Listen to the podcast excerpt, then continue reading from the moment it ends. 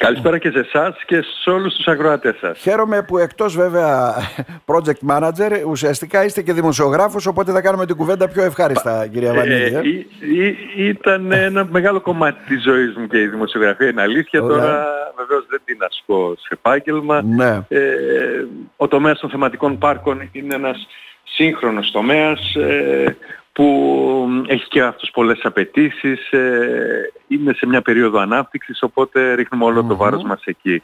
Πώς ξεκίνησε αυτή η ιδέα, πριν πάμε στα δικά μας, τα της Κομοτηνής βέβαια, που θα τα πούμε και αυτά, είκοσι χρόνια ναι. ασχολείστε με θεματικά πάρκα.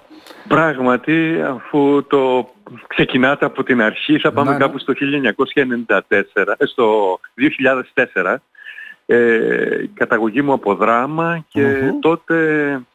μία πρόταση στον ε, δήμαρχο της Δράμας για τη δημιουργία ενός χριστουγεννιάτικου χωριού την εποχή που τα Χριστούγεννα ναι. στην Ελλάδα δεν γιορτάζονταν όπως όλοι νομίζουμε ε, και συναντάμε σήμερα σε κάθε περίοδο. Ανάβαμε ένα δέντρο α, και μια γιορτή, αυτό α, ήταν συνήθως. Α, ναι. Το περιγράφετε ναι. σωστά. Ένα mm-hmm. χριστουγεννιάτικο δέντρο, ο δήμαρχος έδινε εντολή στο δασαρχείο και στην εταιρεία ηλεκτροφωτισμού να βάλει μερικά λαμπάκια να. Και στην ε, τεχνική υπηρεσία να φέρει και μια πλαστική φάτνη από την αποθήκη και αυτά ήταν mm-hmm. τα Χριστούγεννα στην Ελλάδα. Μάλιστα. Με την Ονειρούπολη είναι αλήθεια ότι αλλάξανε. Άρχισαν να δημιουργούνται χριστουγεννιάτικα χωριά σε μεγάλες ή μικρές πόλεις της Ελλάδος. Άρχισαμε να βλέπουμε τα σπίτια του Αϊ Βασίλη, τα ταχυδρομεία, Ε, να, να υπάρχει έτσι ένα εορταστικό κλίμα διαφορετικού τύπου. Η Ονειρούπολη πράγματι ήταν η γιορτή που άλλαξε τον τρόπο Χριστουγέννων ε, εορτασμού των και έμεινε ως ένας μεγάλος θεσμός και πόλος έλξης βέβαια πολλών επισκεπτών η Ονειρούπολη. Ναι. Πράγματι και σε μια mm. περιοχή που, για να λέμε τα πράγματα όπως είναι, δεν είχε συγκριτικά πλεονεκτήματα, θα έλεγα ότι είχε περισσότερο μειονεκτήματα. Mm-hmm. Έτσι. Ε, να... Είχε δηλαδή δυσκολία στο δρόμο. Την προσβασιμότητα ε, στο δρόμο, είχε, στην εσχατιά της Ελλάδας που λέμε, ναι. Ναι, ναι, δεν, δεν είχε κουλτούρα τουρισμού, δεν είχε ξενοδοχειακές υποδομές και όμως κατάφερε ένα μεγάλο θαύμα. Δεν ήταν μικρό θαύμα αυτό που κατάφερε η Ονειρούπολη. Mm-hmm. Τεράστια επισκεψιμότητα ε, από όλη την Ελλάδα. Και βέβαια όμως ε, από εκεί και πέρα άρχισαν και άλλες περιοχές να πειραματίζονται, να αναζητούν τρόπους να προσελκύσουν επισκέπτες. Κάποια στιγμή και εμείς δεχθήκαμε μία πρόταση από το Δήμο Τρικαίων. Ε, ήμασταν και εμείς yeah. πιο έμπειροι, το δύο χιλιάδες έντεκα τώρα αυτό. Εκεί στήθηκε ο, ο Μύλος των Ξωτικών από ό,τι ξέρω, έτσι δεν είναι. Mm-hmm. Πραγματική σχεδιάσαμε και υλοποιήσαμε το Μύλο των Ξωτικών. Αυτή τη στιγμή την κορυφαία στην Ελλάδα χριστουγεννιάτικη εκδήλωση. Περισσότερο από ένα εκατομμύριο επισκέπτες μέσα σε σαράντα μέρες.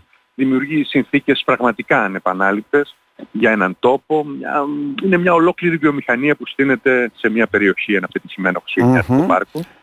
Υπό την ευρία έννοια αυτά τα θεματικά πάρκα έχουν πολλά μέσα, έτσι δεν είναι? Δηλαδή είναι θεματικά πάρκα, μυθολογικά πάρκα, πάρκα με παραμύθια, πάρκα με σοκολάτες, ναι, είναι, από ό,τι βλέπω πολλά. Είναι πολυθεματικά, πολυθεματικά, σωστά το περιγράφετε, είναι πολυθεματικά, ε, γενικότερα δίνουν έμφαση στα Χριστούγεννα, αλλά από εκεί και πέρα εντάσσουν πολλές περιοχές, εντάσσουν και διαφορετικά θέματα μέσα για να καταφέρουν να γίνουν ελκυστικά, να προσελκύσουν επισκέπτες, να περάσουν καλά τα παιδιά, να το χαρούν και οι ενήλικες επισκέπτες.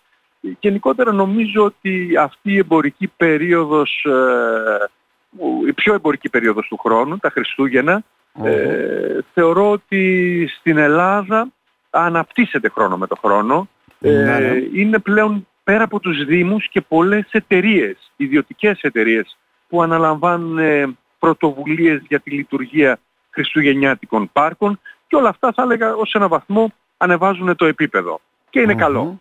Μάλιστα. Αλλά εμείς έτσι, για να αρχίσω να το πηγαίνω και πιο κοντά στο θέμα μας, στο έχουμε θέμα. δει να αλλάζουν περιοχές στην κυριολεξία με τη λειτουργία ενός θεματικού πάρκου. Γιατί μετά το Μύλο των Ξωτικών και σε συνεργασία με τη Διεθνή Έκθεση ναι, Θεσσαλονίκης, υλοποιήσαμε και σχεδιάσαμε θεματικά πάρκα έτσι όπως τα γνωρίζουμε στο εξωτερικό.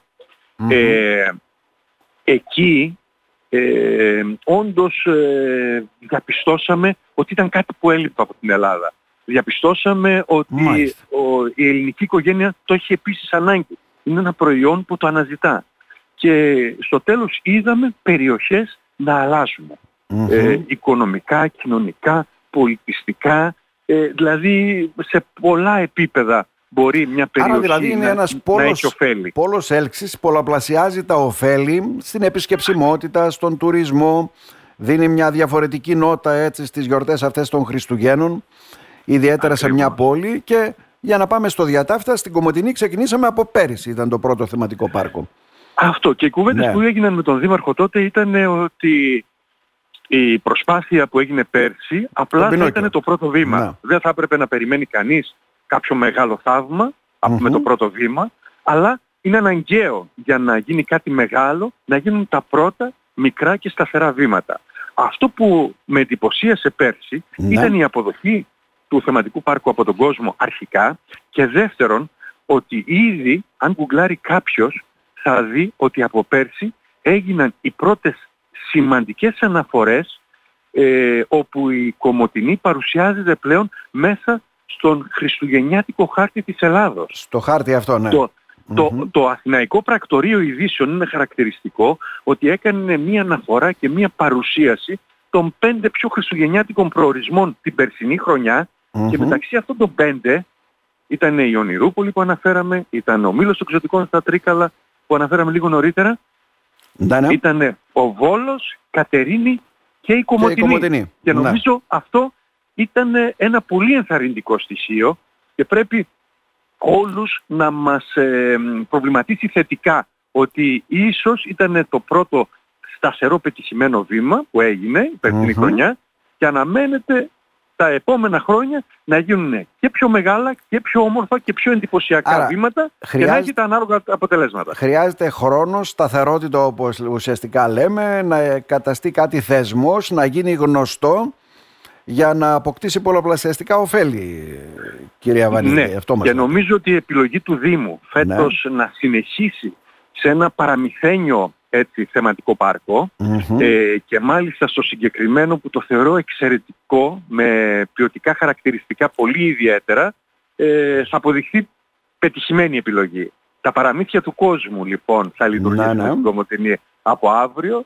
Ε, μεταξύ κάποιων θεμάτων ο Δήμος ε, έκανε Ήδη... μια επιλογή που ναι. θεωρώ και εγώ πολύ εύστοχη. Ε, κορυφαίοι συγγραφείς από όλο τον κόσμο, ναι. κορυφαία κλασικά παραμύθια σε αναπαραστάσεις μέσα στο πάρκο της Αγίας Παρασκευής, έτσι θα λειτουργούν, και το πιο σημαντικό είναι ότι αυτά τα παραμύθια θα ζωντανεύουν κάποιες ώρες της ημέρας με ηθοποιούς που θα προσκαλούν μικρούς και μεγάλους επισκέπτες να τα γνωρίσουν, να χορέψουν, να περάσουν όμορφα. Και ήδη ε, έχουν δηλώσει να... συμμετοχή πολλά παιδιά μέχρι τώρα από την ε, Είναι εντυπωσιακή η συμμετοχή, ναι. είναι εντυπωσιακά τα μηνύματα που δέχεται στο τηλεφωνικό κέντρο Δήμος αυτή τη στιγμή, με ερωτήματα έτσι, οικογενειών από όλη τη Βόρεια Ελλάδα που ναι. θέλουν να επισκεφτούν την Κομοτηνή. Είναι ένας κόσμος διαφορετικός, ένας κόσμος παραμυθένιος, που πρέπει όμως να σας πω κάτι. Για να μπει κάποιος μέσα μπορεί mm-hmm. να μην χρειάζεται να πληρώσει εισιτήριο γιατί είναι δωρεάν, ναι, ναι. να χρειαστεί όμως, όπως πηγαίνει σε μια άλλη χώρα, ένα διαβατήριο. Έτσι είναι ένας διαφορετικός κόσμος αυτός των παραμυθιών. Θα χρειάζεται το διαβατήριο, το ειδικό διαβατήριο. Θα μπορεί λοιπόν κάθε παιδί να προμηθεύεται και το ειδικό διαβατήριο του κόσμου των παραμυθιών, ναι, ναι.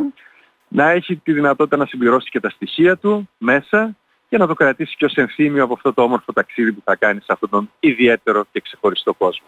Είμαστε καθόλου έτοιμοι? Ε, αν μου πείτε κι εσείς ότι σας άρεσε η κεντρική πύλη που βρίσκεται ακριβώς δίπλα Λάρα. από το σπαθί της πόλης, ε, νομίζω ότι μπορώ να σας βεβαιώσω ότι είμαστε έτοιμοι με τη βοήθεια και του καιρού. Ε, Να υποδεχτούμε όχι και... μόνο τους μικρούς αλλά και τους μεγάλους, έτσι δεν είναι? Ναι, να, να βγάλουμε και ένα σύνθημα έτσι, μια και τώρα Παρακαλώ. είμαι στην πόλη και βρέχει. Ναι, ναι. Βρέξει, χιονίσει, η Κομοτηνή θα γεμίσει φέτος τα Χριστούγεννα, και θα γεμίσει ελπίζουμε από παιδικά χαμόγελα, από διάθεση, από ανθρώπους που θα την επισκεφτούν και θα έχουν έτσι, πολύ κέφι να περάσουν καλά, mm-hmm. αλλά και από τους πολίτες της ίδιας της Κομοτηνής που με χαρά θα υποδεχθούν ε, και τη νέα χρονιά σε ένα πολύ ορταστικό περιβάλλον. Να ρωτήσω κάτι, μου το ρωτάνε και οι φίλοι ακροατές. Δηλαδή πέρυσι είχαμε τον Πινόκιο, φέτος έχουμε τα παραμύθια, έτσι δεν είναι? Μάλιστα, θα, μάλιστα. Α, καλώς εγώ των πραγμάτων θα υπάρχει μια συνεργασία. Αυτό θα αλλάζει κάθε χρόνο ναι, ή θα έχουμε σταθερά κόμψε... μια θεματική, για να καταλάβουμε? Όχι, όχι, όχι. Μπορεί την επόμενη χρονιά ο Δήμος να διαλέξει μια θεματολογία που θα ακουμπά στα Χριστούγεννα, mm-hmm. αλλά θα είναι τελείως διαφορετική από διαφορετική. τα παραμύθια. Ναι. Ε, το, έτσι το κόνσεπτ που έχει επιλεγεί για να γίνουν αυτά τα πρώτα σταθερά βήματα της Κομοτηνής στην προσπάθειά της να καταγραφεί ως ένας χριστουγεννιάτικος προορισμός, περιλαμβάνει εναλλαγή των ε, θεματικών πάρκων και των θεματικών ενωτήτων κάθε χρόνο. Mm. Και ορισμένες φορές μάλιστα με ε, έντονο κοντράστη. Δηλαδή νομίζω ότι του χρόνου δεν θα είναι παραμύθι, θα είναι κάτι άλλο που θα αποτελεί και μια μεγάλη έκπληξη. Μάλιστα. Και μια άλλη ερώτηση βέβαια φίλο ακροατή που φαίνεται ότι είναι λίγο επιφυλακτικός, λέει ε, έχουμε τα παραμύθια, τα γνωστά παραμύθια βέβαια, εκεί εστιάζει ως ε. θεματική το πάρκο, θα μπορούσαμε να βάζουμε στα εφτά και ένα παραμύθι θρακιώτικο ας πούμε, έτσι να δώσουμε και ένα χρώμα διαφορετικό. Mm. Το λέω έχετε... για μελλοντικό έτσι, μελλοντική συνεργασία. Έχετε δίκιο, έχετε δίκιο ναι. σε αυτό.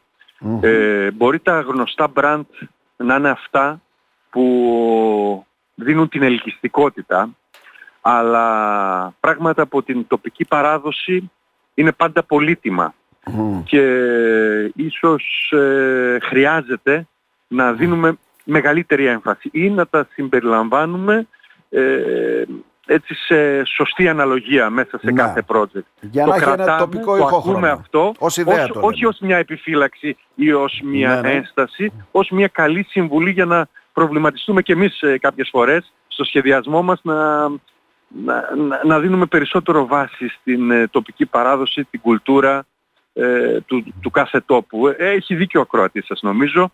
Ε, θα, θα προσαρμοστούμε. Θα προσαρμοστούμε. Κρατάμε. Σάββατο λοιπόν στις έξι το απόγευμα, έτσι δεν είναι? Ναι, ναι. Mm-hmm. Ξεκινάμε. Θα περάσει νομίζω όλος ο κόσμος που θα συμμετέχει στο Σανταράν. Ε, Ευχόμαστε έτσι, καλές γιορτές, μπορούμε να αρχίσουμε να λέμε καλά. Να είστε καλά. Ναι. Ε, και να είστε κι εσείς καλά. Σας ευχαριστούμε που μας δίνετε την ευκαιρία να, να προβάλλουμε αυτή την προσπάθεια που γίνεται. Αξίζει να αγκαλιαστεί από όλο τον κόσμο. Ακόμα Σαφώς. και αν συναντήσει κάποιος κάποιες αδυναμίες, ε, ξέρετε, γίνεται με πολύ μεράκι. Τα παιδιά που θα είναι εκεί συμμετέχουν και υποδέχονται μικρούς και μεγα... θα υποδέχονται μέσα στο κρύο, μέσα στη βροχή. Mm-hmm. Ε, χρειάζονται και αυτά την δική μας υποστήριξη, το δικό μας χαμόγελο. Ας μην το ξεχάσουμε αυτές τις μέρες. Θα είναι τα ξωτικά μας εκεί, με πολύ κέφι να υποδεχθούν όλους. Και αν κάτι έτσι βρούμε μια δυναμία, δεν πειράζει. Να περιμένουμε ότι την επόμενη χρονιά θα, θα είμαστε όλοι καλύτεροι. Να είστε καλά κύριε Βανίδη. Καλή επιτυχία να ευχηθούμε βέβαια. Να είστε καλά κι εσείς. Γεια σας.